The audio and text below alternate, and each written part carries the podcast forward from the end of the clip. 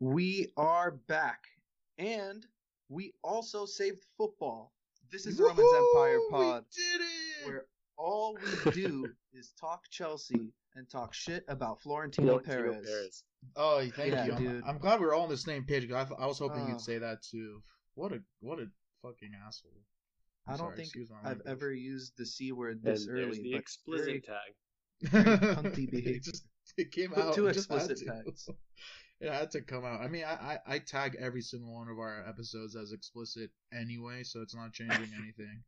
Anytime I'm on the show, it should be flagged as explicit, just in case. I know. I, I mean, I like that actually just came out naturally. Like I wasn't even like trying to be over the top with my explosives. It was just like that. That's how I. I mean, when I saw that, like, I, I get, I get, uh, what's his name's uh tweets to my uh to my phone. Who's the who's the Italian fool? Fabrizio. Fabrizio, right? He he. uh I have his tweets on notifications on, and like he's been tweeting a lot of different quotes throughout the day that Florentino Perez said. Zero And I hadn't- context. Yeah, and I I hadn't re- I hadn't been keeping up, but just the one time I look at my phone and I immediately get that notification, and it's the first one. I literally retweeted it from our account within like ten seconds of him posting it. I was like, "What? Is it, it's it's officially on site?" Like, and then I just then I realized, dude, we play them on Tuesday. We play them next week. Like Yeah. this is this is building up for quite an event. Like it's it's that quote is going to get brought up like at least 50 times pre-match. It's going to be crazy. I'm s- Yeah, I think I think w- the thing with him is that he is just so displaced from not only society, but I feel like this guy's living on another fucking planet in another fucking dimension in his own little bubble. Seriously. Look, man, it was 420 yesterday. I think he did some real crazy stuff. the hangover. And had some it's edibles? Still affecting him today because he even was speaking about how he doesn't care if Varane walks out of the club. He talked about he's not even sure about Sergio Ramos' future. Now he might have to sell Benzema. I'm like, dude, this guy's just off the rocker. Like he he can talk smack about Chelsea, but I don't think Madrid fans are going to be happy about that. Plus, he said that the Super League is not over; it's on hold because of the binding. Like, dude, give it a rest. This is Listen, man, done. is it over or is it not? Because every five seconds I hear something different, and every other quote I hear out of Florentino's mouth is saying something that contradicts the previous quote that he just said five minutes earlier. So I, I really have no idea what. I think I think it's at the point where you you know when you're in elementary school and there's that one kid that just can't lose. You know, you beat him five six nothing, and you, and and he should just quit and just put him out of his misery or put himself out of his misery, but he just doesn't because he's so stubborn and he knows he's going to lose at the end of the day. I think I think that's exactly what Florentino Perez is. I think I, I think he's just he's not only a deer in the headlights, he's more like a dead man walking at this point. And it's only a matter of time before you know he gets He the gets- axe. You think? Because of Oh, because of what 100%. what he's been doing with uh, Super League, or like in addition to that. I think I think I think the ramifications of trying to start the Super League because I mean he was the main mastermind, right? So Yeah. all the Allegedly, other teams are going to yeah, go. I think he was. Yeah. I think in terms of the clubs, they're going to go relatively unscathed in terms of punishments. Like I was telling my brother this yesterday. There's no way the Premier League is not gonna is gonna go a season or two seasons without the revenue of the Big Six. And same thing with you know Italy and, and Spain, everywhere else. But And, and even a I point think- reduction would be a little bit harsh. I think. Like I think it. Yeah, the, Like, the players and the manager be- had nothing to do with it. It's not Yeah, like they should be a fine or something at- players at or, or worst. they.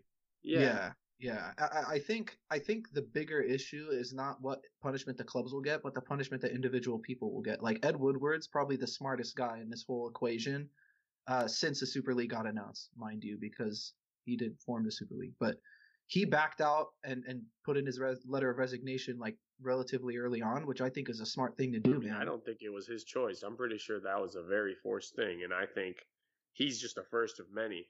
I would yeah, not be shocked exactly. within the next seven days. You know, I don't think Bruce Buck's job is safe. No, no. I I- I think that uh, whoever was in charge at Juve, Agnelli, he's gone. well, Um, so that so so that that one was reported that he had quit, but then it came out that he hadn't, and that one's a little tougher because apparently the Agnelli family has been like the owners of Juventus for decades. So I think him, much like Florentino Perez, those guys, and then Laporta at Bar- Barcelona, who just became the club president again. People like that are are, are staying. Like, there's How about zero Laporta? chance. He like he he he just becomes president and then he pulls this shit. Oh, but did you see his quote? He said, "Oh well, you know, nothing is official until our our members vote on something." And Yeah. Barcelona is a public club, so of course he's like, "Oh, you know, our our members are never going to pass this, so we're not in this until the vote is done." So he tried to wash his hands real quick. Um, but anyway, we we should probably kind of go, through this in a timeline fashion so that we don't repeat ourselves like 50 times. Sam? Well, I'll, I'll go. I'll go first to that quote. Um, the he said that only. on- oh, we're talking about uh, Perez again.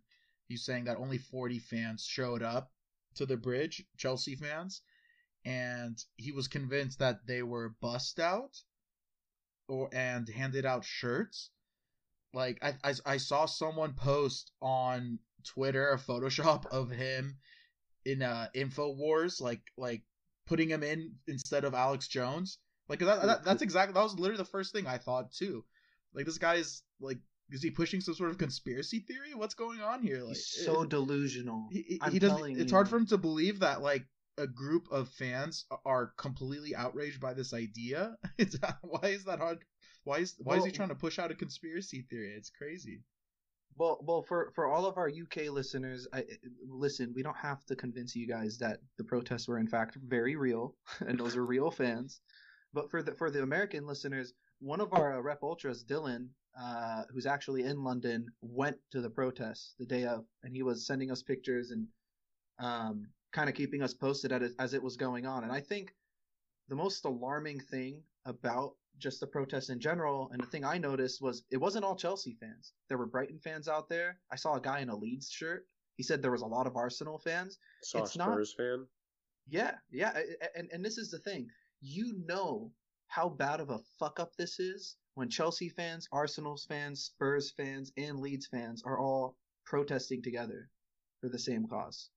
hmm And uh, Peter And it just kind of tells you everything you need to know. Yeah, and, and Petr Cech was actually sent out there as like I, I mean I don't even know what word I could use to describe it like the sacrificial lamb just like threw him out to the lions and yeah the sacrificial lamb like threw him out to the lions Probably and no say so. just you know to calm everyone down. You have a quote he says I know I know. Let the people work on it and figure it out. You have to let the bus in. This was before the the uh, the Brighton match so uh, they weren't letting the buses in uh, but yeah, then and then I mean this was again reported by Fabrizio.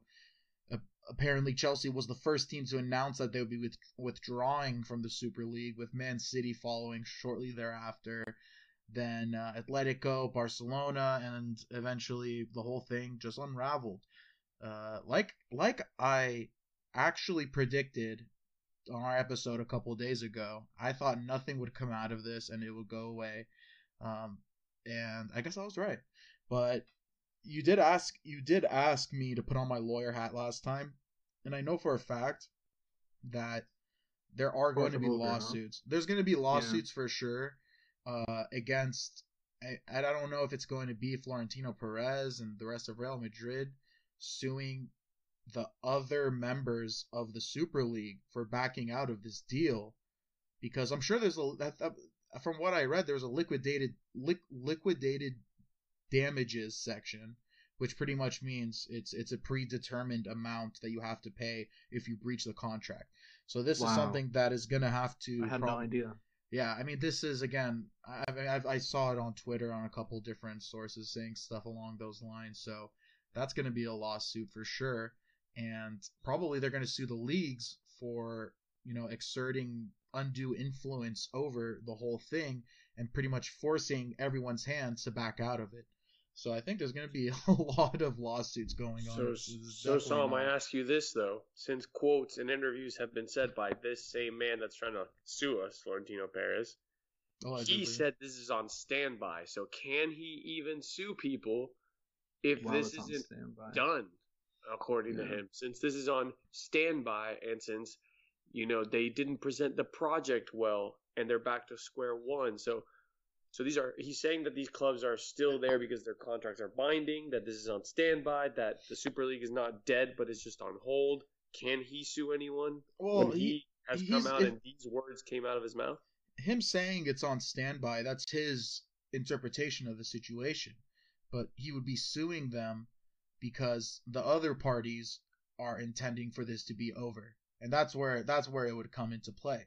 Because you know, he's saying like this this we have a binding contract, we were supposed to go through with it, it's still going on, like and the other people are not going to perform their end of the contract. So that's probably what it's gonna be. If if there's if if he's smart, he's gonna he will probably just lay low and not go through with that.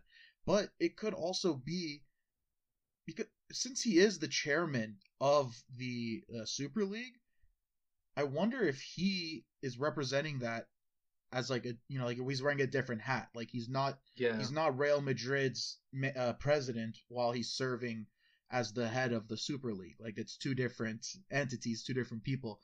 So I wonder if this was actually a plan of his. Wouldn't that even be a conflict of interest?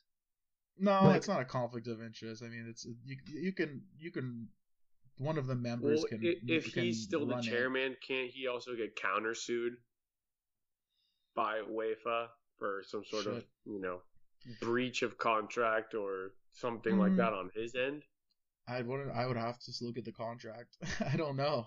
I, I don't know if That's there's the anything like that in play because I because the governing structure of UEFA is very confusing because doesn't UEFA they govern the the, the domestic leagues as well, right? They have some governmental authority Mhm. over the individual domestic leagues. Some, but not all. Yeah.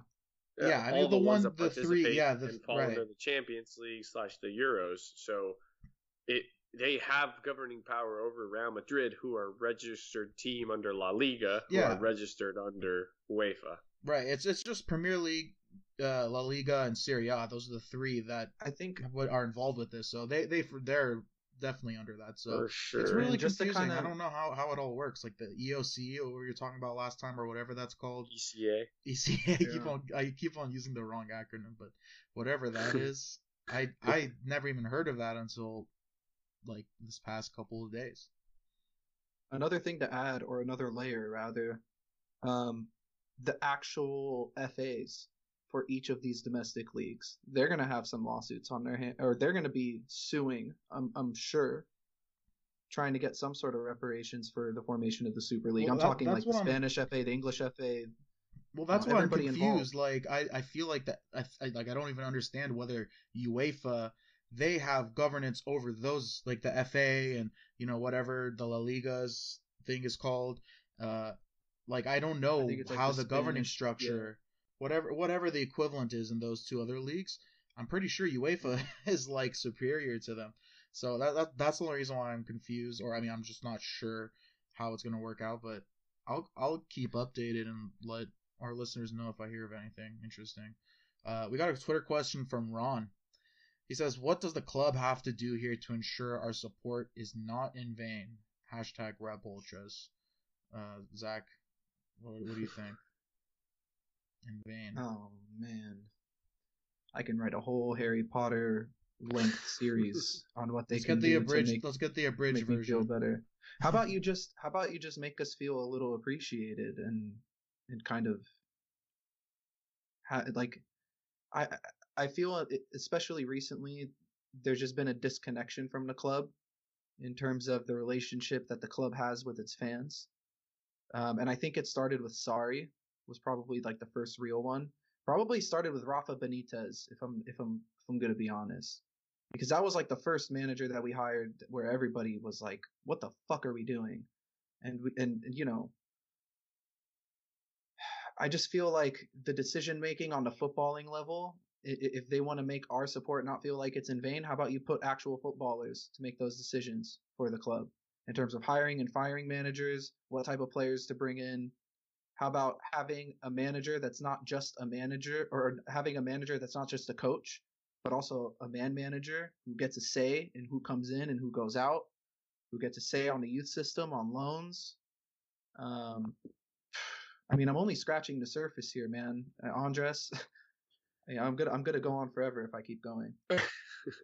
Uh, I'll, I'll keep it way simpler. How about actually issuing an apology to the fans?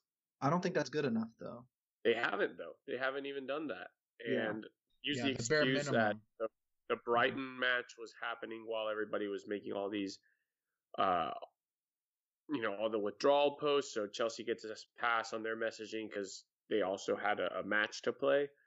But you know, they messed up. Simple as that. And Man, Man United already has a new chairman that they need to look for. And Bruce Buck has done a lot, but he also needs to take this one on the chest. And I think that unfortunately his name is next, or at least one of the many that needs to resign. You can't betray your fans the way these 12 individuals or group of individuals that represent these 12 clubs did and think you can walk out and say, "Oh, just kidding, we saved football." It's like, well, you're the reason that we got into this mess to begin with. So, for me, it's just a matter of the people who made this decision need to leave.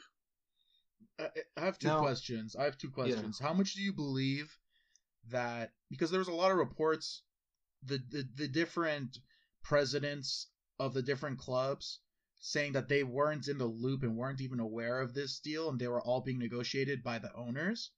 How much do you believe in that? And then also the reports about Chelsea not not really being involved with the negotiating, but simply coming along because they didn't want to be left behind pretty much and they Yeah. thought that they would have they would have So, lost out financially so Can I wh- butt in really quick those- on this? yeah, yeah, go for it.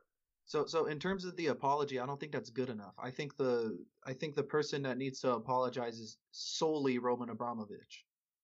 Um, I don't think he's the one that made the choice, though. He's so hands off with this sort of thing. Andres, the there's so pulled this out. much there's so much money at stake in joining the Super League. How would he not be involved in that decision? Bec- He's, he's a multi-billionaire he is- who has exactly. only money at his interests. He delegates. He, he has Marina, Bruce. uh, Yeah. So, Yeah, so yeah, he yeah, told them. They told him this is for the benefit This, of the this club. is the situation, and he said, "Where's where's the dotted line and where's my pen?" That's okay, it. but but they didn't present to him the situation that ensued, and I think as the guy who just has to sign because his name is at the top, and you, somebody and my two most trusted advisors come to me and they said this is going to be amazing, this is great, Andres, don't there's- worry there were- about it. There were reports that the owners were negotiating directly with each other. That- I- yeah, I- that's what I was saying listen, too. When JP Morgan and DAZN are both involved, there's over three billion dollars that we're gonna that was gonna go around with this deal if Cash it did money. in fact go through. Three billion dollars. Roman Abramovich is only has like a net worth of eight. The last time I checked, that was during COVID, and I think it went down during COVID. But whatever, you get my point. So that's a third of his net worth. This guy's gonna know exactly what the situation is and exactly what he's doing, just like all the other owners did. Liverpool's owner came out and did like this whole video apology. I didn't even know what the guy looked like until today. And Hunter Henry. USA. oh my god. But but but here's but but that's the thing. It's he kind of stepped up and said, "Hey, I dropped the ball. Here's my I'm sorry. You know, whatever we Well, that's where it starts. But again, if Yeah. if again we don't know all the facts, but if if I'm supposed to understand what has been reported by the usual people, Fabrizio and Matt Law and all these other people that are more in the know than we are, then apparently Roman's the one that said, "Eh, "Fuck this, get us out of this." When initially he was told that this was going to be all fine and dandy. Like, I, I I'm going to put the hope, hopeful hat there, but I think that you know Hunter Henry apology sucked. If you watch that video, that was Yeah, stupid. it was garbage. And, and the And, that's why apologies, I'm saying but the apologies, eh, that's the minimum they can do. He did it. He put his face out there. There was written Yeah. apologies and others. Ed Woodward quit, so he doesn't even have to apologize. Mm. So like, at the end of the day, like I don't know how you punish these people directly besides them losing their job and their Yeah. income. You need to get sacked, but and, and Roman needs to apologize. And you're right, it's not enough, but at least it's a start. At least it's the first step in saying, "Hey, we're going to do everything we can to to to appease the fans because without the fans, actually the club isn't shit." You know, it, it's it. I think they realize that football isn't fucking rocket science, and it's not all about the money. It's about the fans and and this is that th- this whole entire thing i mean just the fact that it got stopped by the fans is ridiculous. But the the amount of repairing that they have to do for like for me personally my personal relationship with chelsea and my personal relationship with what happened i'm not getting over this for a long time man. The last time i could think of something it, you know when magic johnson resigned as a lakers gm i wasn't even half as mad as i am now with this because this is just a whole other level of betrayal. So yeah, I but want the it- apology why does it Roman. why does it hurt you guys? It's it's. I feel like that was hurting more the the the fans of the smaller teams that were actually at risk of getting harmed by this deal. We weren't at risk of getting harmed by this deal. this ruins this ruins like like you hear that you hear that phrase the essence of football yeah it's cheesy but football is the working man's game it's a poor man's game It- anybody can make it. It- it- no, no, that's the But magic are- of it. but why you is go it into us? the FA Like, Cup what- and third division teams knock out Premier League teams, and it's exciting. You have Cinderella stories. You I have get your it, but that's not us. That's not us. Those are Yeah, other Sam, teams. I'll give you I'll give you why this bothered I me. get it, it's though. because you and the three of us get up at weird times to watch these matches. We read every news. So let's get ourselves in the position we're at right now. Let's say we would have joined the Super League. We would not be watching Brighton Chelsea because we would be tanking right now. This Yeah. would be a team of 17 year old kids who we have no idea who they are. We might know one name. That and would the be results fun. don't matter. That would be fun Take- to Would it, watch. Tom, Tom, if you take Roman out of youth. the equation, That would be cool. you take Just kidding. Roman out of the equation with Chelsea Football Club, and we're average like every other club in England. And that's the point: is we don't have this God-given right just because we have a filthy rich owner to Sure, be at I the get top it. of the pyramid. I know, And- I get and there- all of that, but that's and- not that, that's not offensive to us. too. That's offensive to other No. teams. No, no, no. I, I was telling you why it was offensive to us. It's just simply that it. we we don't at that point we only No, care I about get what you're Super League. saying. There there will reach a point in the season where if we don't have the the Premier League trophy in our grasp, we would watch a third of the matches for the rest of the season because we're not hunting for top four anymore. We're Yeah, not- Yeah. You know the, the things that we do to watch when we're not contenders. We don't give a shit about the youth players because it's win or bust. Yeah, There's no the- the developing. The youth system is donezo because we will be so rich that our team is just. If we talk about mercenaries before, there would be even more of mercenaries now because they're only here for the money and for the Super League. The managerial managerial merry-go-round stays exactly the same. Nothing I, I- changes I, think there. it, I think that's the one thing that would change because the manager doesn't get to quit. He gets to hit the reset button if he doesn't have a good season. Oh, That's the one thing that would change. You get I- one manager and you're like, okay, you get six years. You have to win three times. Oh, you didn't win the first three? Okay, you get a fourth year. Because, again, it doesn't matter. It wouldn't matter. Position on the table wouldn't matter. Like, Mhm. the, the like they said in the poster that went viral, cold night at Stoke. The reason that matters is because from day one, from week match week one to match week, what is it, 38, 38. we are fighting for every point to qualify for the big ticket. Mhm. You're spot and on, the dude. moment you take that Yeah. away, there's just no competition. It's just, yeah. oh, we're not going to make it. All right, tank till next season. We'll You have, have the- four billion dollars. Time to Yep. rebuild again. You have the NBA, you have the NFL, you have the MLB, where you got the same teams that continue to resurrect themselves and go on title runs every five to seven years. Except, With the except becomes there's no salary cap Yeah, and there's no draft to balance things out. Yeah. So Yeah. So, so, so it makes it even out. worse. It, Mhm. it, it'll make it even more top heavy in that respect because because now you already have a disparity. I mentioned this last week. Real Madrid, Manchester City, all the big clubs. You you throw their name in there, one of the big clubs, any of those twelve. Those clubs are significantly richer than everyone else already. Right now, and what yeah. they're and what they're saying is right now they're not getting enough money from FIFA. They want more money. They have this plan in this league that's going to give it to them, and are also going to be able to you know institute whatever you know system they want in terms of knockout and this and that. But now that gap that's already huge is getting even bigger. And now all those clubs that are not only getting left behind now, but now they're now they're going to be completely dissolved. And, and, and that's the issue. Mhm. And, And, also, and- also think. Go ahead. yeah, go for it. I No, just go- I, go I, it. I was gonna say I think also another thing is that they're more concerned about the global audience rather than Mhm. their fan Yep. base and people like because we're gonna watch every single Chelsea match no matter what, and then any other any other smaller team their fans are gonna watch their game no matter what. So when you when you when you have a you know a what power one of the Big 12s playing you know some Russian team in in the Champions League that that is not going to get much viewership compared to you know Real Madrid versus yeah Liverpool uh, your four times average a year. exactly your av- yeah, Yeah. your average fan your average soccer viewer is not going to watch that random game if it's not their team but if it's Mm. like the PSG Bayern matchup well that was a game that everyone wanted to watch we did we couldn't watch it because that was at the same time as the Chelsea match but that that's definitely what they're more concerned about they're more concerned Yeah. about what the global viewership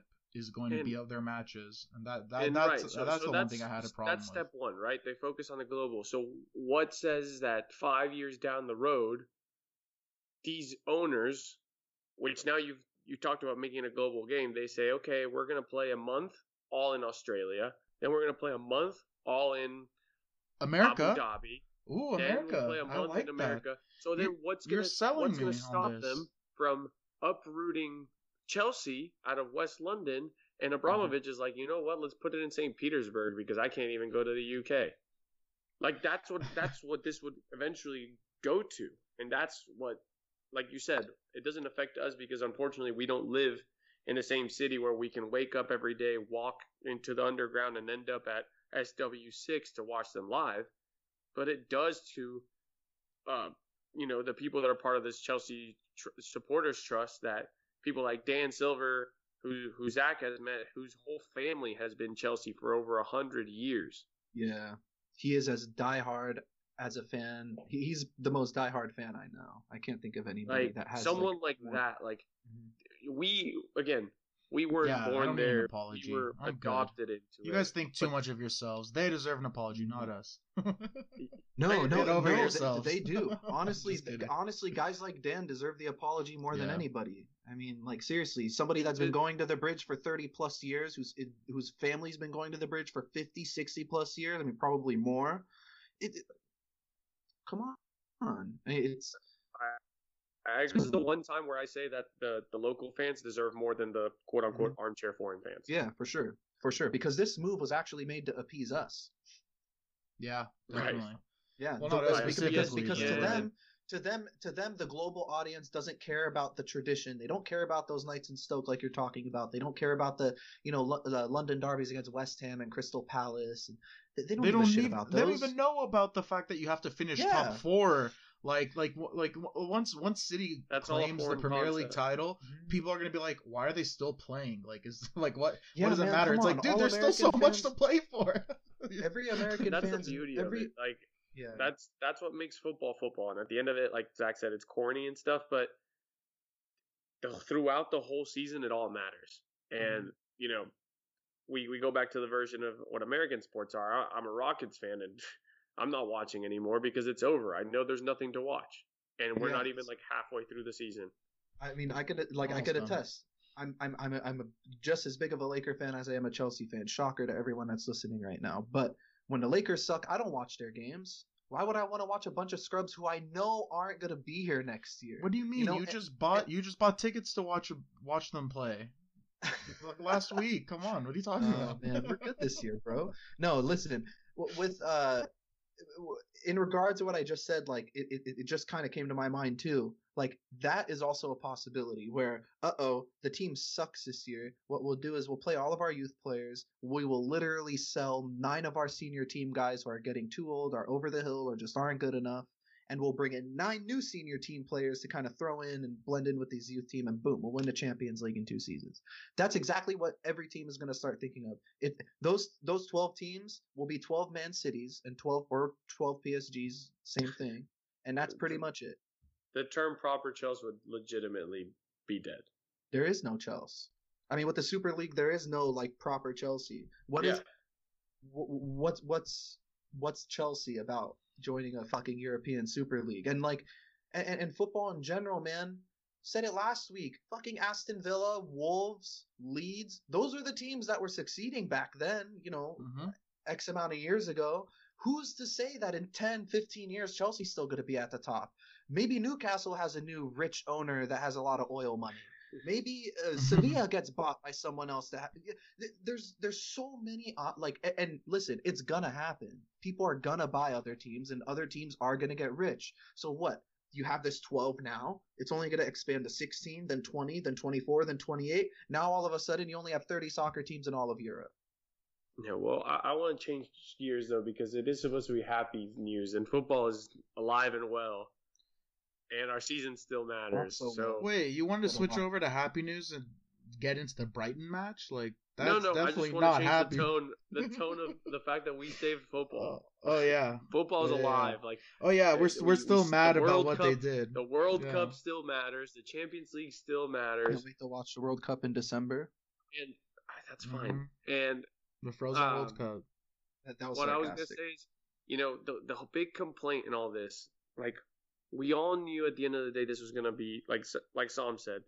I don't want to say we because I was depressed, but like Sam said, this was gonna get resolved.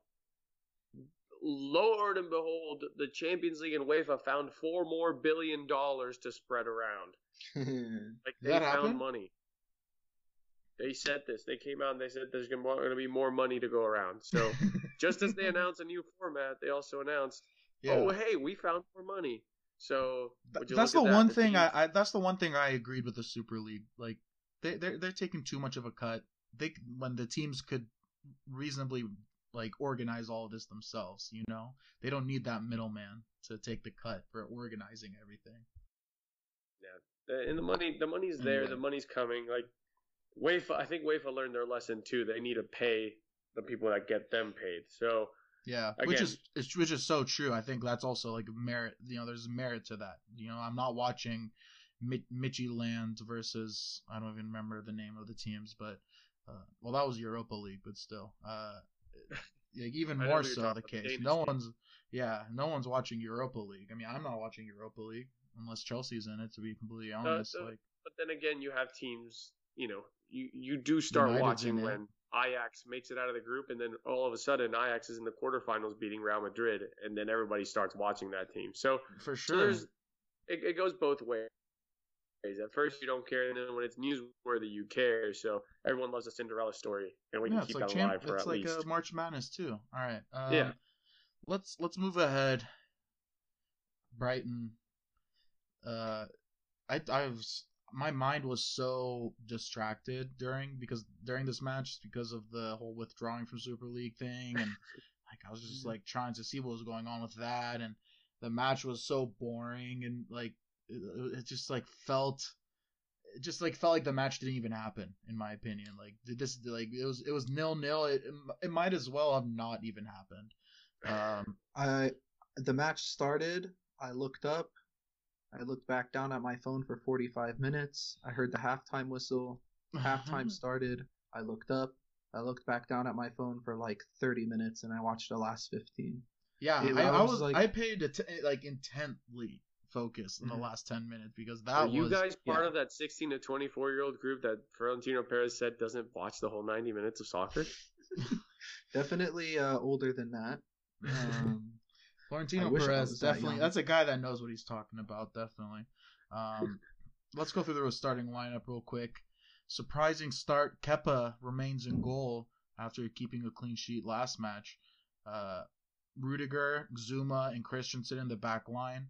Uh our fullbacks were Marcos Alonso on the left Reece James on the right. Midfield duo Jorginho and Mason Mount with the Jount. with the double double pivot appearance, something that Or I never thought would happen. Moutinho. Moutinho, Joao Mor- Moutinho. More, more Gene. That's literally Joao Mon- Moutinho. Yeah. Uh, okay. Uh, Mount. Chris. Then in front three of Pulisic, Havertz, and Ziyech. Um, we'll start off with Kepa, Obviously, I think that's the most shocking. Well, Mount actually was probably the most shocking, but Kepa um, st- sticking with the El Capo look, uh, is looking like the boss. Um, but it's it's just it's just really strange. I I I, I can't.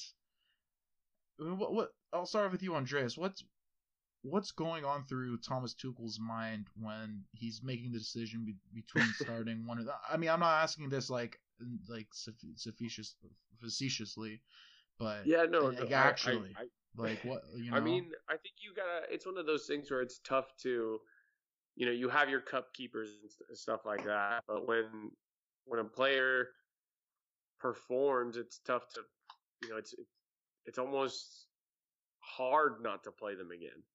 And technically, this should have been a win, right? You know, if, if the Super League isn't a thing, I think we have a different result here in this match. And Kepa deserved the start. He got a clean sheet against Manchester City. How do you tell him that he doesn't get to play at least one more game afterwards, especially when it's Brighton?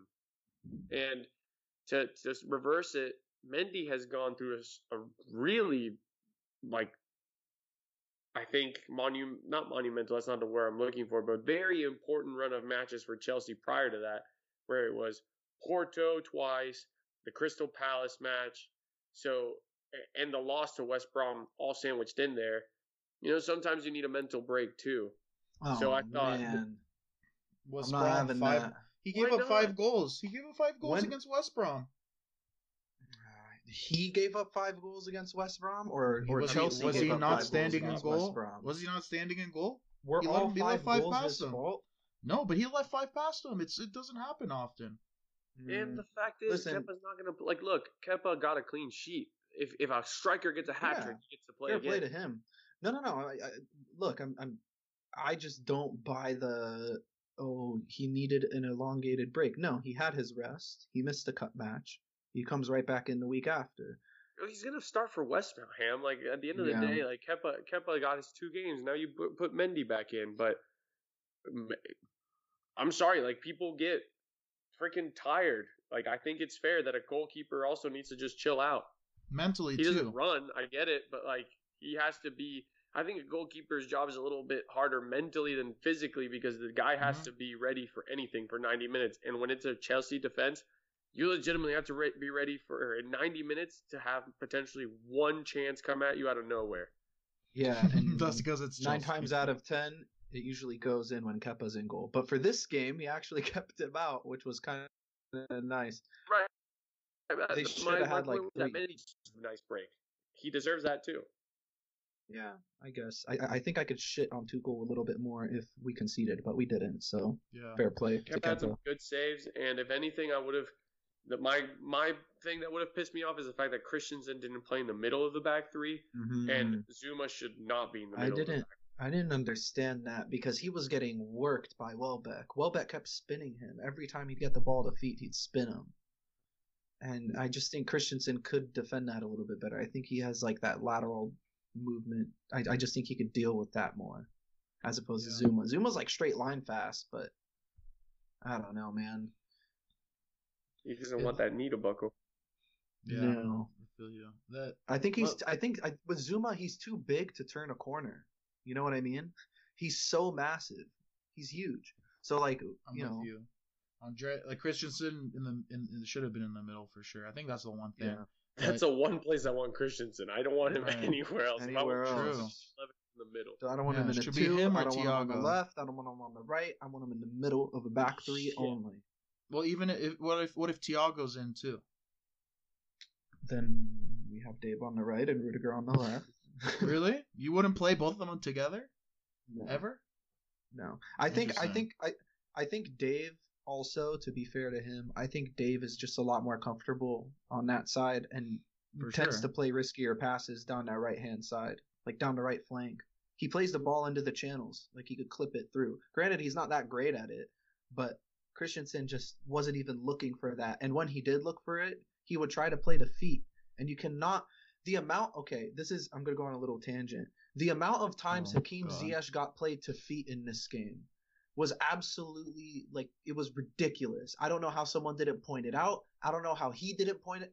If I was him, I would tell everybody stop passing me the damn ball. If my back's a goal, do not pass me the ball. He's useless when his back's the goal, especially in the Premier League. Like he was getting muscled off of everything, and I know Brighton was playing with five center backs, but Mhm. sheesh, man, like change the way, change up the way you play, occupy a different space, pick up different positions, make different types of runs, but do not ask for the ball to feet when your back is to goal and you weigh what like 130 pounds soaking wet. It just it, no.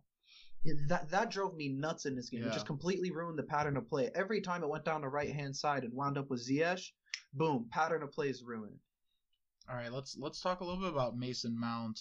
I'm I'm giving him a pass here because I think he's still getting accustomed to this new position. He he's played in the same either left or right, um, those left or right ten spots for every match that he's played under Tuchel. So, uh, you know, this is something that Andreas had been wanting for so long, uh, and I think that he, he, he we were lacking a lot just by missing him in the front three because he's not getting in the same spaces that he was uh, when he was playing up top. Uh, and you, just, I mean, the- Andreas, this this you were the one who who had been calling for a double pivot with uh, featuring Mason Mount for quite some time. Uh, what do you think about what you saw, and do you think that this is something that we should see more moving forward, or will we see more? Yeah. Um, not with Jorginho, and here's why: because Mason Mount needs to be, he needs to have the freedom to go forward, and when your partner is Jorginho, you have to keep an eye over your shoulder the whole time. If this was Kante beside him, it might have looked a little bit different because then the the ball progressing role is more on Mount than it would be on Kante. But I agree with you in the fact that the front three was just not the same without him there. He and I and I've mentioned this, you know, we talk on the Discord a lot with our rep ultras, you know, Mount could do a shift in midfield. How come Tuchel doesn't even see him as a in a double pivot option? And the one thing I've always said is maybe it's the fact that Mason Mount pressures the ball really well. And and the way the 3-4-3 or 3-4-2-1 under Tuchel works is defense starts from the front three. And, and that energy and engine that, that Mount brings when we lose possession is far more important in that first line of pressure than it is in the second line. Mm-hmm. And and again, we talk about, you know, Mason Mount being good at at these runs late into the box. But again, when he's next to Jorginho and Jorginho is the one that has to touch all the get all the touches and, and, and kind of progress the ball, Mason Mount is then a bit useless because he has to then cover the space behind the other guy. I think for the rest of this season, and and this might be a harsh reaction because nobody looked good this this week. I think you keep Mason Mount in that front three until we play with a midfield three next season and a back four. You need to have Mason Mount doing the pressure because that's how we're that is current our current successful identity is the front three pressure, they force a bad pass, the double pivot slash back three collect. That's that's how we win the ball back always. And without Mason Mount up there leading the charge, I think the other two were who again? The front three was Ziyech, Who Havertz is- Pulisic. not good at that, and and then Havertz and Pulisic mm-hmm. again. That's two people pressing because Ziyech Havertz- isn't going to do that. For you. Havertz like a half-ass press, even wasn't even like a press. I'd say. Yeah. I- so I think that was the most frustrating thing about the game. Honestly, it was just a the, because Brighton were giving us chances in the first half. They gave us three. So imagine if we had Mount up there, probably could have turned that three into five or six. Now all of a sudden we convert one or two, and boom, we walk away with a win. I don't know. I I think once I saw Mount in there in a double pivot, I was excited, and I saw Jorginho's name next to him, and then my excitement immediately left my body almost instantaneously. I just kind of had a bad feeling about it to begin with. I think, I think in terms of Mount progressing the ball forward, that just can't happen. You cannot leave Jorginho by himself. Um, and I think Kovacic gets away with it because he's a much better dribbler than Mount. He's much more evasive, so he can he gets himself out of a lot of tricky situations that I don't think any other player on our team could really get out of besides maybe Pulisic or Cho. But um, yeah, I, I don't want to see him at the double pivot again unless I see him next to Mason Mount. Um, even or, or uh, N'Golo Kante, excuse me. Um, even if it's Kovacic, I still don't think I'd be too comfortable with it. Uh, I think that'd still be pretty lightweight.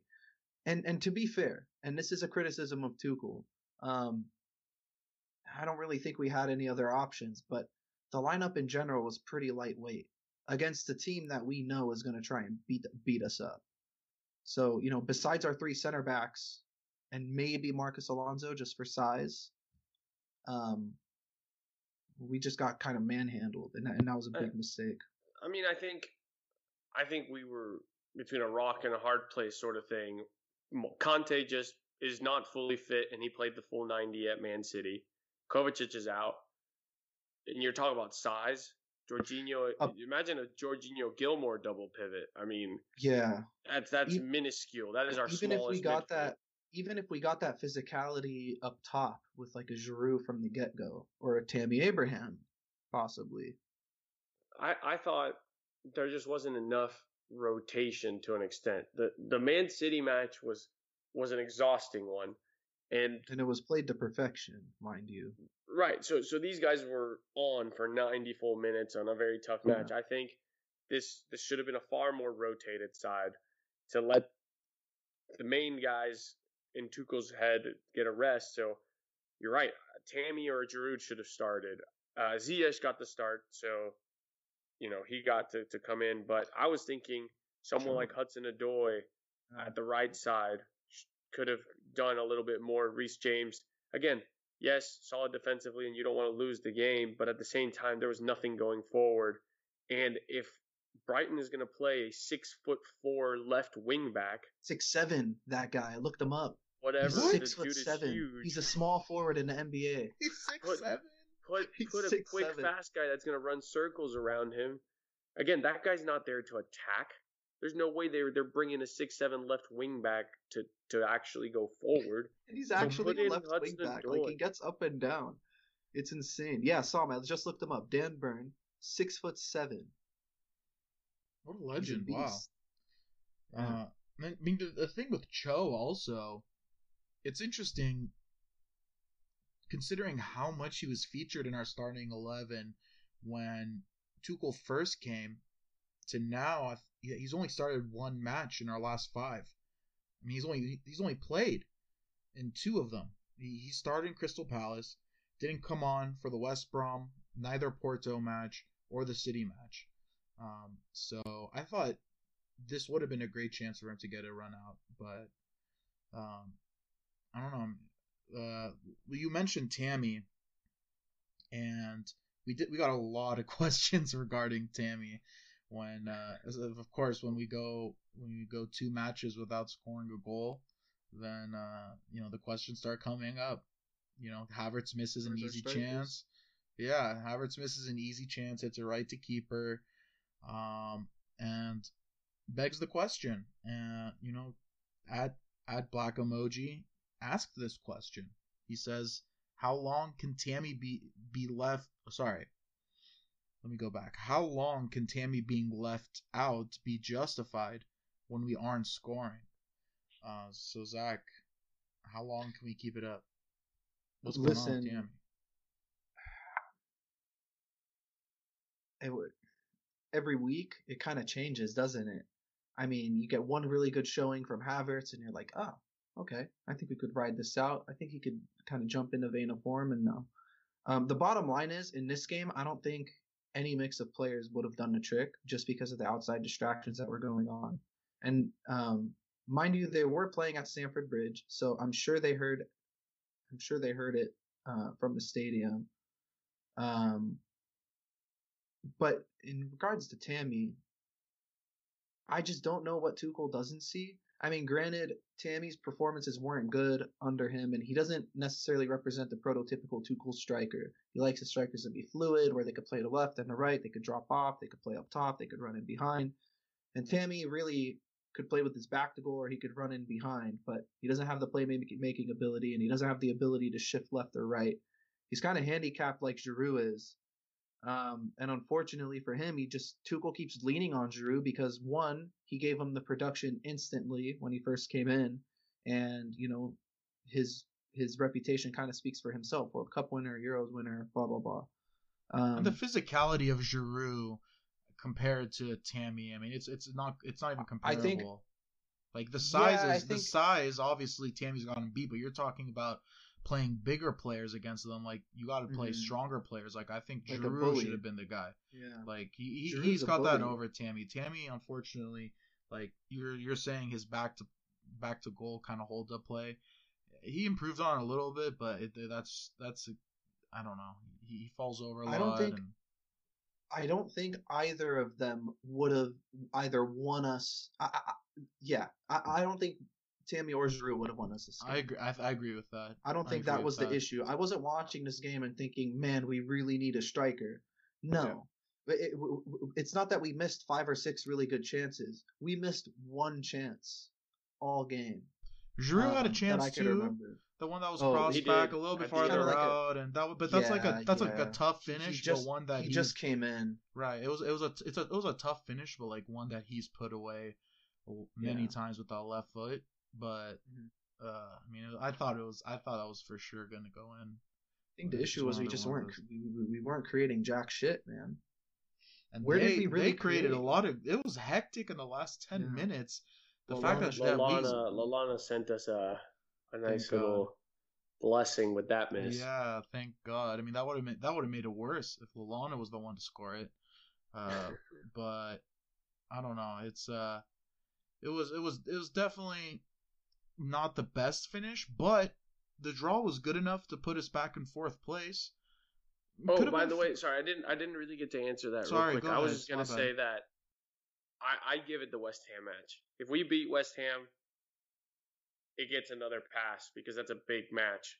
If we can't beat West Ham and Tammy doesn't feature, then then it's He's time to like something has to change at that point because then our season is in big shit so in he deep starts shit. against Real.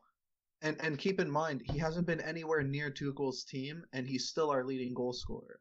And he hasn't the played league. in the last like yeah in the league, and he hasn't played for the last what like I'd say we played at least ten league matches so far. So his Tuchel, first start eight. is against Real in Champions League. in No, no, no, no, no, no, no. Time out, time out. No, I'm not talking about cup competitions. I mean, if we lose to West Ham, he needs to he needs to play the next Premier League game. Let me clarify.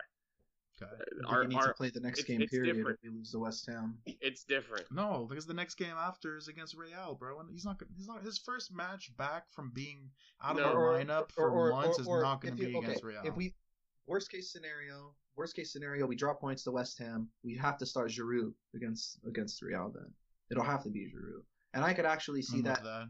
possibly happening too. Yeah, I don't know why I can't find. Oh, this is why I'm trying to find what Tammy last next. played in February 20th Sheesh. against Southampton, February. ago. where he So started the match and was pulled at halftime. So Fulham is our next Premier League match. Perfect match for Tammy to come in.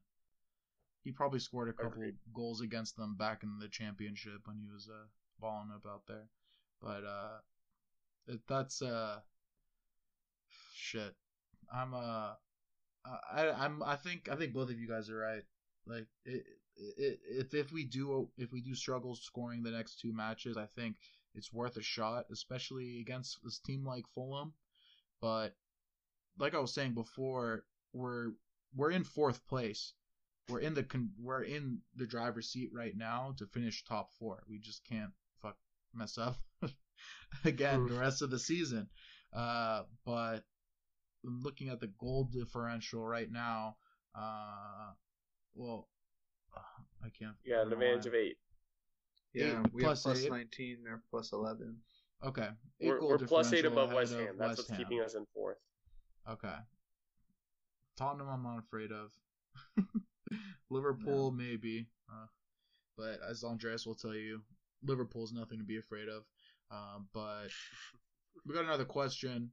This one's from Ron. He says, "Did we play like crap because we were tired? Was it a bad lineup?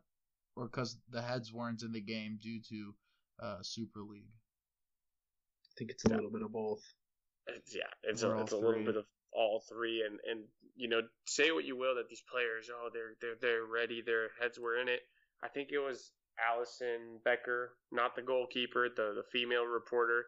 She was saying that the whole day, players had their heads down on their phones trying to find out what was going on with Super League. And Yeah. honestly, I don't blame them. If if something comes up out of nowhere, and the rumors are that I can't represent my country because my current bosses decided to make a call on my behalf, I would be on the phone with my agent ASAP to and and to figure out what the hell I'm going to be doing with my career and they're this telling summer. you, and they're telling you, you got to play an extra game a week too. That's another thing Yeah. too. So so another thing to add to the table. Hey, remember those hamstrings you keep pulling? Yeah. Yeah, about that. We're gonna have Good to, luck we're telling have to play another 90 one. minutes. good luck telling Blizzard one he can't play for the USA, and then another thing that hey, by the way, you might get more injured. So yeah, it, I think Maybe they it's- know it's something only about stem natural. cell treatment that we don't. That's why they're going through with this. The the Brighton That's players probably were not affected by by the Super League whatsoever, and I believe they were still on. They're they're still trying. No, I don't mean that as an insult. I know. But- You're right. but though. they're they're also trying to make sure they got have enough of, of a gap to like stay away from relegation. So they're just as invested in their league finish as we are, except that because of the Super League, nobody in the squad was worried about it because up until minutes before kickoff, that game potentially meant nothing because top four would have meant nothing. So yeah, Hard I think it's the fact that. that a tough a tough match against Man City. You know, like these players are coming off such a high. You know, we were in the Champions League semis. We are now in the FA Cup final. Skirt.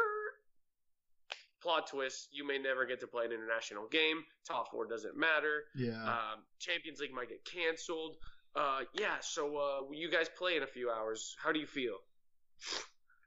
I wouldn't be able to get my head right after all that. game, that. This game is a wash. Twenty bucks Saturday. We see a very motivated, very different Chelsea side. Yeah, I'm not worried about that. I think now that all this this nonsense is settled, uh, there's there shouldn't be any worry about whether they're able to get up for it. It's gonna it's gonna happen, especially with with what's on stake against a team like West Ham, where they're sitting in the table right behind us. Um, so let's let's let's move ahead to our Twitter questions. Uh, this one's from our homeboy Prashanth.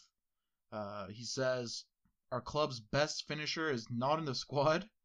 Fight me, but I would take two yard tap ins for three for three points rather than sexy flicks, headers won, and running channels." Uh, hmm. Mm-hmm. Who's he referring? Is he referring to Tammy as the best finisher? Is that I think he is. is he, is he I even mean, our yeah. best finisher? I think he is. I, Maybe. I don't know if he has the highest XG and all that, but he's got the most goals out. He's tied with Mason Mount in less games for most goals in the Premier League for Chelsea. Maybe maybe in is- comparison to our other players, he's an elite finisher.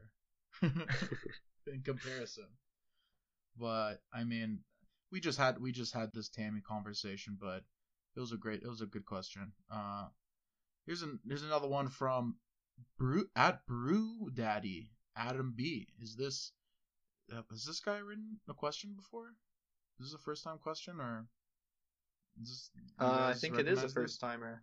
Oh, so welcome. Thanks for uh thanks for writing in. Hopefully you're listening to this episode. You got your shout out. Uh he's he asks, what does Cho have to do to consistently start? It's getting ridiculous at this point. So I mean I brought it up earlier. It's been he's only started one out of our last five matches. Uh and this was only his second time playing in those five matches.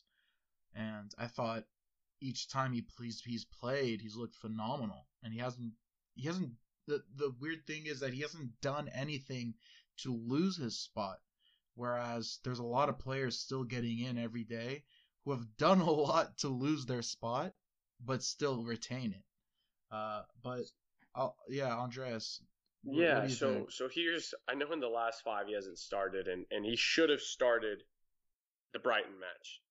And he he started Crystal Palace. So Porto twice and Man City.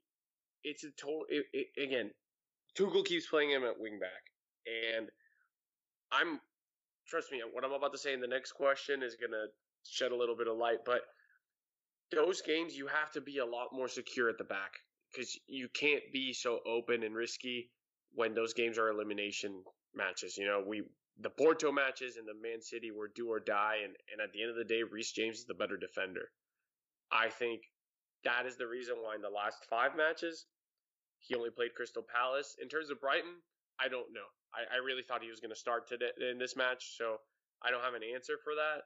But I think that to his detriment right now, the system is it, it's partly the system, and then for a couple matches there, it seemed like we had found the solution in the front three with Havertz, Pulisic, and Mount. So put those two alongside with the fact that, like I said, Tuchel prefers to use him as an extra width and attack as a as a wing back. The last five matches just have not been for him.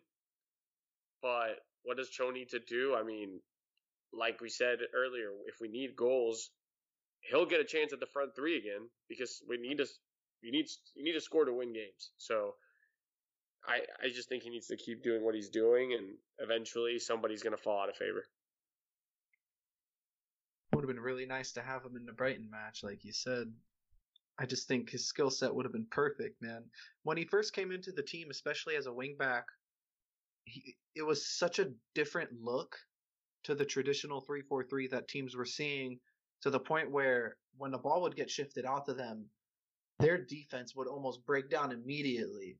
like having a winger out there just completely messes up the balance of, of, of, your defense, I guess you can say, if you're talking from the opposition's point of view. But it could have come in handy against Brighton. I think I, I think he's been underused in that position, honestly.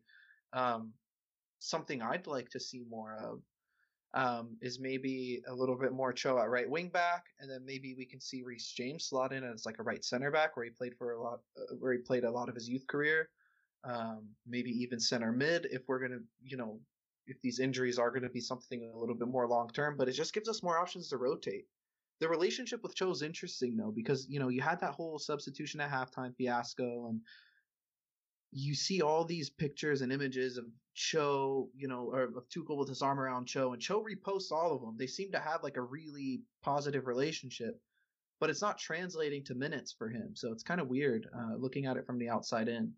Um, but if just as me, of man, recently, I, though, just as him. of recently, it's we not it's, it's not been that way during the whole think, time. Just the last five matches. I don't think it's ridiculous that he's not starting. though. Yeah, because look at the look at crazy. Like look at Reece look James at the position playing out of his skin. Right, yeah. like exactly, exactly. That's exactly what I was gonna say. You know, with with with the other positions, we're struggling to find someone who is excelling in that position. So he's he's forced to rotate playing some guys some extra matches. But with Reece James, you know what he brings defensively, it, it makes it makes more sense why he gets selected over Cho uh, for for more matches. And I mean, but I would like to see him play on the wing. Like I would have loved to see him play uh, on the right on the right instead of Ziyech. Uh, but it's okay. Yeah, Ziyech, Ziyech nice. probably gets that just based on on his you know his his his uh performance against City. Yeah, exactly. You know, he's, he's scoring the game-winning goal, and you know it's hard it's hard to take him out after that. Um, we actually literally right right this second we just got a Twitter question from Russell Saunders. Uh, and I just didn't want to forget it, so I'm going to read this one right now. This is a good one.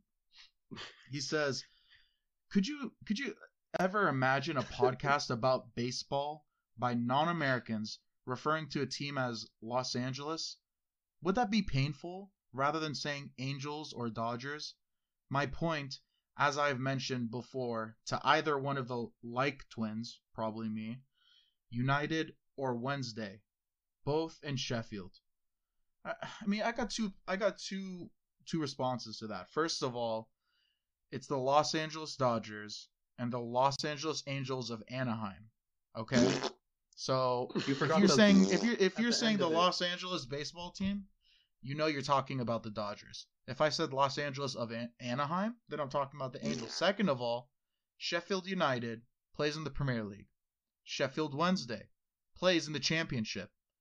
So if I say Sheffield, I, I, I, I want you to be able to make that connection and understand which one I'm talking about. Because it shouldn't be that Oh, tricky to figure it out. Lawyer. I know, I know there, I know that there are two, and and it's confusing. It could be very confusing if I don't specify which one.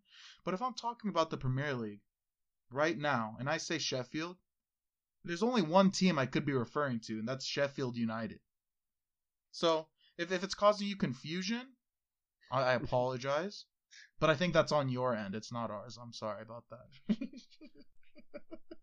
Man. Oh, That was a great Russell's gonna question. Love this one. Shout out to Russell. I think that's my best answer, my best response so far. so far, yeah, it's pretty good. But it's also one of his best questions so far too. So I got to It give him credit for that too. I like the hypothetical. but it's true. If, if I say Sheffield, uh, But but, but listen, what what he's saying is also true what is is it? Because You have because to specify yeah. whether it's Manchester. in England, or in England, it's it, in England it's the same. I mean, we just talked about footballs and cycles. I mean, last season they were what? Were they in the same league last year? No, Sheffield Maybe. United was in the cha- was in Premier League. Or last two years ago, two years ago, Two years whatever, ago. whenever it was. Yeah, Sure. yeah, yeah. But anyway, I I'll I'll, I'll try my best to to clarify which one I'm referring to when I say Sheffield. I hope something comes up re- like involving Sheffield Wednesday and Chelsea for our, before our next episode, so I'll have to reference them, and then I'll just say Sheffield, and he, I'll, that'll actually confuse everyone. Uh, but let's go on to the next question. This one's from at Trail Wolf. Trail Wolf, this was the one who like tweeted randomly saying, "I'm sitting in my car, uh, got off a long day of work, got a got a Dairy Queen, whatever Frosty, and I'm listening to Roman's Empire podcast." Right? That was this guy, Yeah. and then he didn't Yes, even tag. He didn't even tag us. He just So- tweeted so- Roman's Empire. How did you find him? So Trey, I, I follow him. He lives up in Dallas. He's actually the host of the True Blue show with uh, a guy named Wes. And I actually got to, to jump in and speak about the whole Super League on Sunday night, or was that Oh, Monday? thanks for the heads up. Oh, that's that's I who did you tell okay. you guys. Thank you very much. You told me. I don't think you Uh, told Zach. So the he he listens to us and yeah he was depressed about the super league and then yeah he asked this question so shout out to trey he, he's a big fifa guy What's up, Wow. Trey? i actually matched up with him once he's he's good Oh, that's shoot. that's him. I remember you telling me about him. yeah Yeah. So it was a good Treo. Uh, Is Trey better than you? i mean he beat me in a managerial masterpiece or whatever that that was. Sounds like he's pretty good. I think we're doing objectives for the Giroud card he beat me he's got a good team he's does he's doing a uh, past and present chelsea team that's how Oh, he like does me. his ultimate team it's better than yours Yeah, sure. All right. Uh, he was, he was probably committed to it earlier, so he's he's I built onto it. I don't have Zola or Drogba yet. It'll Gotta come get those. soon. Um. All right. Let's uh. Let's. This qu- he asked, what players needed most back in? Oh my God, I don't know why I'm messing up these questions. What player is needed most back in the side that's either injured or benched? I, mean, I don't This know is why. another hint, hint, yeah, Tammy. why are we getting all No. these like subliminal questions that well, are not clearly about my answer Tammy? is not Tammy though. Thiago. No, my answer is in the Premier League. I want Cho to start. I don't want to see Reece James because right now we need goals. The, defense in the Premier League is doing just fine. West Brom an anomaly. If you saw the Crystal Palace game, Zach, you alluded to it. It's a mm-hmm. pain in the ass to deal with four attacking players at any time, especially in a quick counter. And Cho is dangerous as hell from the wide position. Unleash our attack a little bit. We don't need to play pragmatic. Like it's not an elimination game in the Premier League. The Crystal mm-hmm. Palace game should have been a trap game, and we played open and we destroyed them. And it could have been worse. And you could make those. You could always make those adjustments too. Yeah, Start out worst attacking. case. Worst case scenario, sub on Reece. Yeah. Exactly. I I want Cho to start at right wing back in the Premier League. West Ham, we're gonna get to them. Probably not in a good position squad right now. Um, After them, oh, I lost my place. After them, Fulham. Perfect place for Cho to start. Uh, Man City, you can make the argument. Arsenal, I want him to start there again. I want him to terrorize Bukayo Saka so that that guy can get, get humbled back to earth too. And Aston Villa, same thing. Kill him in transition. I want Cho starting in the Premier League at right wing back. It is not a diss to Reece James. It's just that we're dying for goals right now. And if we're going to play with a fluid, non target man front three, I want a guy that can get himself in the box and, and get into tight spaces. And that's Cho. So I want Cho at right wing back. Wow. Ditto. That's your answer too, Cho? Yeah, and um, in a much less winded ditto. I hope you're not making a comment about Andres' long answer, Zach. I really hope No, you're not doing no, that. no, I'm not. I'm okay, not. good. No, it's Good. I, I I think I think the only other one that you could argue is maybe Tammy, but we've already kind of beat that one with a stick. So, um, yeah. Oh man, Alonso deserves more minutes. That was my Joe- answer too. Marcos Alonso. Oh man. no, the more Ben Chilwell plays, the better off we are. Um, Agreed. all right, you got a question here from t- at Tim Chelsea. Two He says- questions from Tim. Two Whoa. questions. He says, "Describe the Super League in one word." I'll I'll I'll start off. Nonsense. Nonsense. That's that's my answer. No, actually, sorry. So, no, no, no, no, no. No, my word is capitalism. It was cap Ah. capitalism at its finest. My friend actually texted me. He he doesn't watch any soccer, and he was like, "Can you please like give me like a too long, didn't read like summary of what's going on?" And I just texted him capitalism. That's all I said. like that was literally what it was. Uh, Spot but on. yeah, Spot on. Yeah, I'd say what you? greed. Greed. A dirty word. uh huh. Andres. I want to say dead. Yeah, yeah. Now uh, this is an ac- accurate word now. All right, and he asks as well. I a little bit premature, but ideal transfer window. Is it- is it too early? First of all, is it too early to ask this question? Second of all, what is I mean, your answer? it we're we're getting close to the the rumor mill coming back up. I think the about- only reason it hasn't started as early as normal is because the the Euros are happening, and and when a major tournament like that is is in the kind of horizon, teams wait to see who the new star who arises out of those are. But I, I, I think we can play we can play along. okay, yeah. So I think What's your should, answer? I, I think we should just name one position that we think we need definite upgrading in, because I think it's hard to kind of gauge what we're gonna do exactly. I mean, Declan I Rice. think Declan Rice. Let's No, do I- it. I don't Yeah. know, man. Why not? I was gonna say a center back. I We still don't think need another we need to center find back. we still need to find that ultimate leader at the back. Xavier. Wait, what? the- we have Thiago Silva. What? for the and lo- for and the long- Dave. No, I'm talking the Oh. long term. Not Dude, Xavier over M- third. Xavier. Uh, like, a, Yamba. like Bu- like Jimenez Mbuyamba. possibly. Yeah, maybe one of our youth guys comes back and looks good. I mean, Marc Guehi's doing really well. Maybe that's him in two or three years. But I'm talking about the guy right now. We've been we've been I want a center mid. I just don't center know back. who. yeah center mid I too. think we need a center mid to that can actually. The issue is we're we're doing again winning 1-0 and, and 2-1 right now is fine because it's getting us the results. But teams are not afraid of, of Kovacic, Kante, or Jorginho when they're at the edge of the box. And we need somebody that can be a threat. Just Ross. anyone. And I don't know right now who can do that because I, I I'm struggling for it. Declan Rice, great option. Sure, he would be great. If I'd Mount plays there more often, he could be like You- like that long. names like uh, Camavinga. Apparently, Bayern's already like. If Bayern tells you they want a player, they most likely it's, it's game over.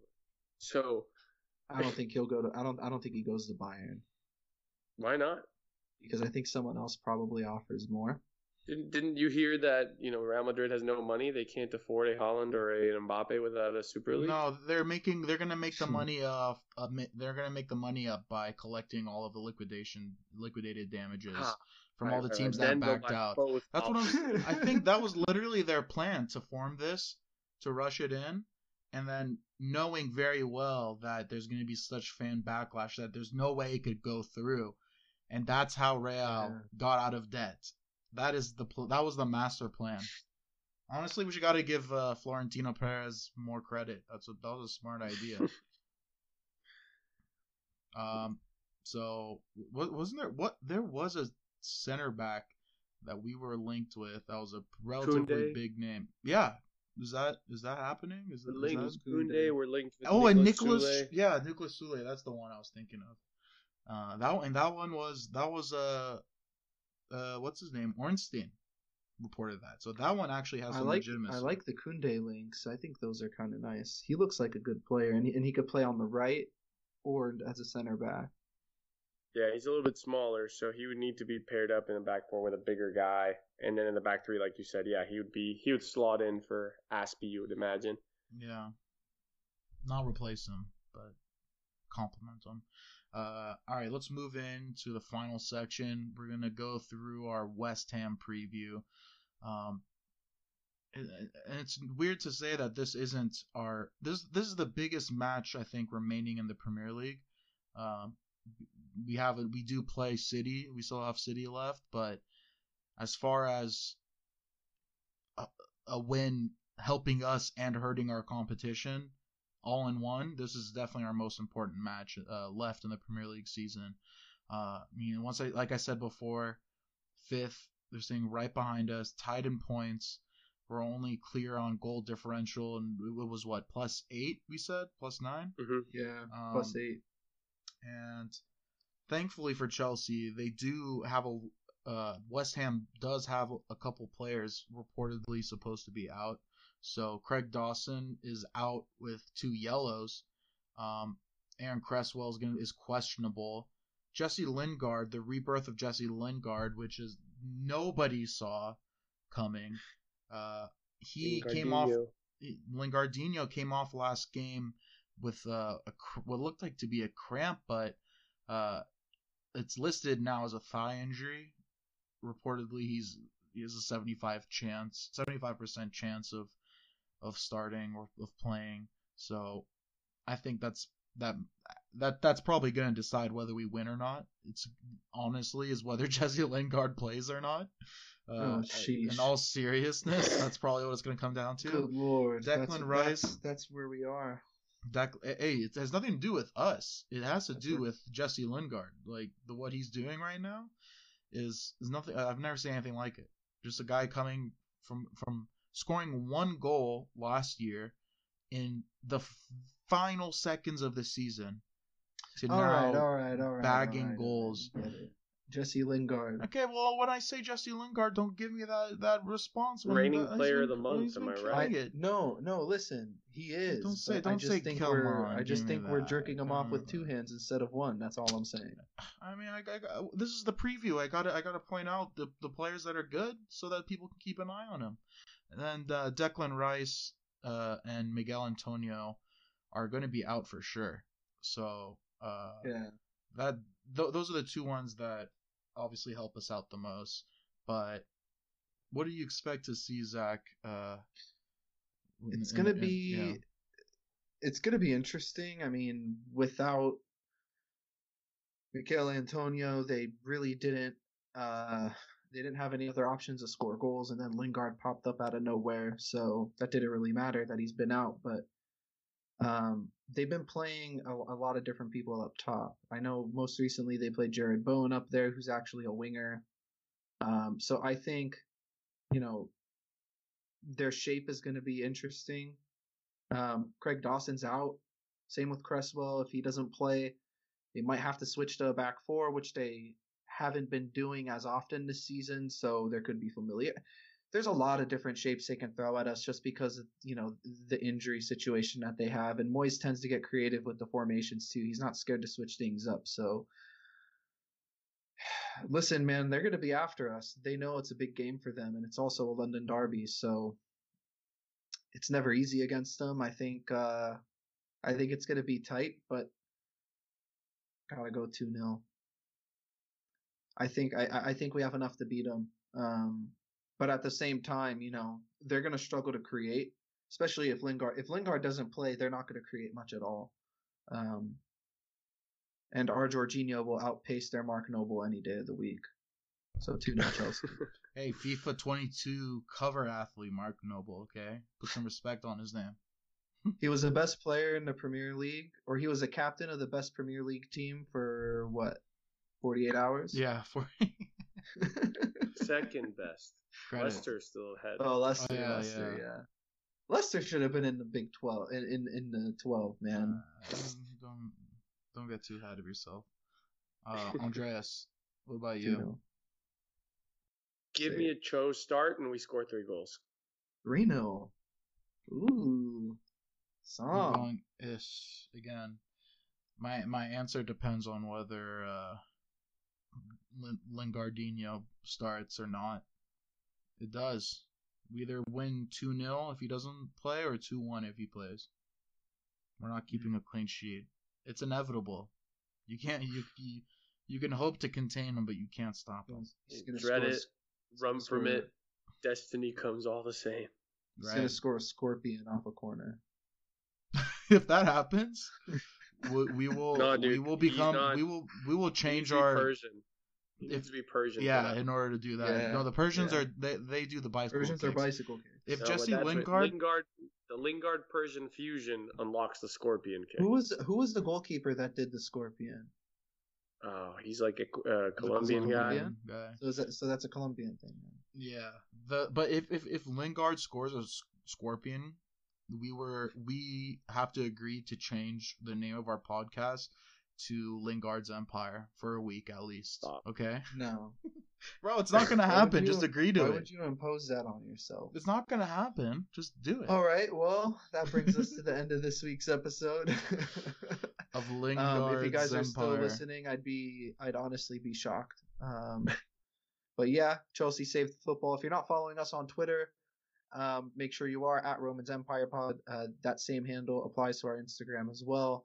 And um, big match at the weekend. Make sure you all tune in. We're definitely going to be recording after. I know Andres is going to be on vacation, so are you going to be joining us or not joining us? I'm putting you on the spot here. Oh God, um, that is tough. I will be for sure watching the matches. Enjoy your Maybe- vacation, Andreas. Don't worry Maybe about us. Maybe I will be dropping videos on the Instagram, bringing that back slash Twitter with my And, uh, reactions. You Uh, can call in for you pod. can call in for like ten minutes. Just don't, And just don't drink the something tap water. Yeah, Montezuma's I can actually drink the tap water. You, you guys can't What it, Well, it, it, it doesn't if it because doesn't I was affect born and raised in Venezuela. Bro, Drink the the tap does water in Venezuela have Venezuela? Yeah, You didn't boil it first? not really. there- I drank out there- of like ho- water hoses and all this other random stuff as a kid. You're a kid. Is there oil like mixed in with your guys' water? Yeah, dude. I'm honestly, my pee was worth like three dollars a pint. Damn. All bro. right. Well, That's um, until next week. Jeez, man. I just hey, hey, hey, I got hey, I, hey, Andreas. After the pod, I got a really good business idea. I'm gonna pitch to you. Okay. yeah, Andres, uh, you're in or no? You're Oh, that's good. No, that almost went over my head. All right, keep the blue flag flying high, everybody.